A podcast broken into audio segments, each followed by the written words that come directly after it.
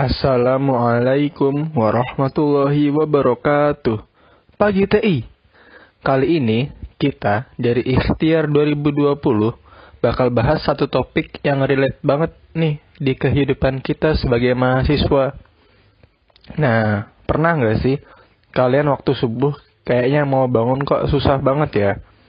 Nah, saran dari kami sih, kalian lawan aja guys rasa ngantuk kalian.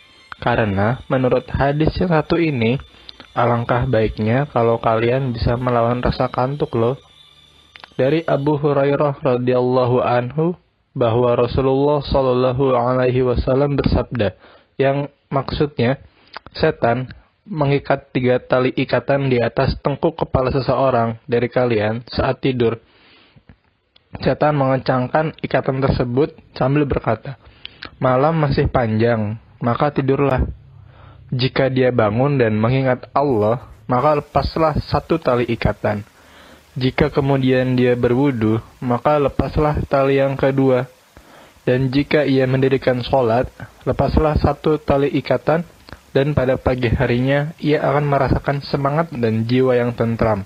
Namun, bila dia tidak melakukan itu, maka pagi itu jiwanya tidak tentram dan ia merasa malas.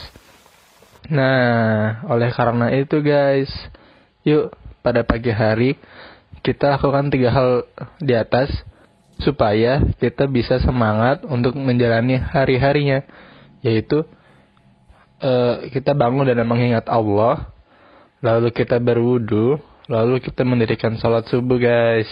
Insya Allah hari yang kita akan jalani akan penuh dengan semangat dan kreativitas. Oke, demikian dari Ikhtiar 2020. Semoga bermanfaat. Assalamualaikum warahmatullahi wabarakatuh.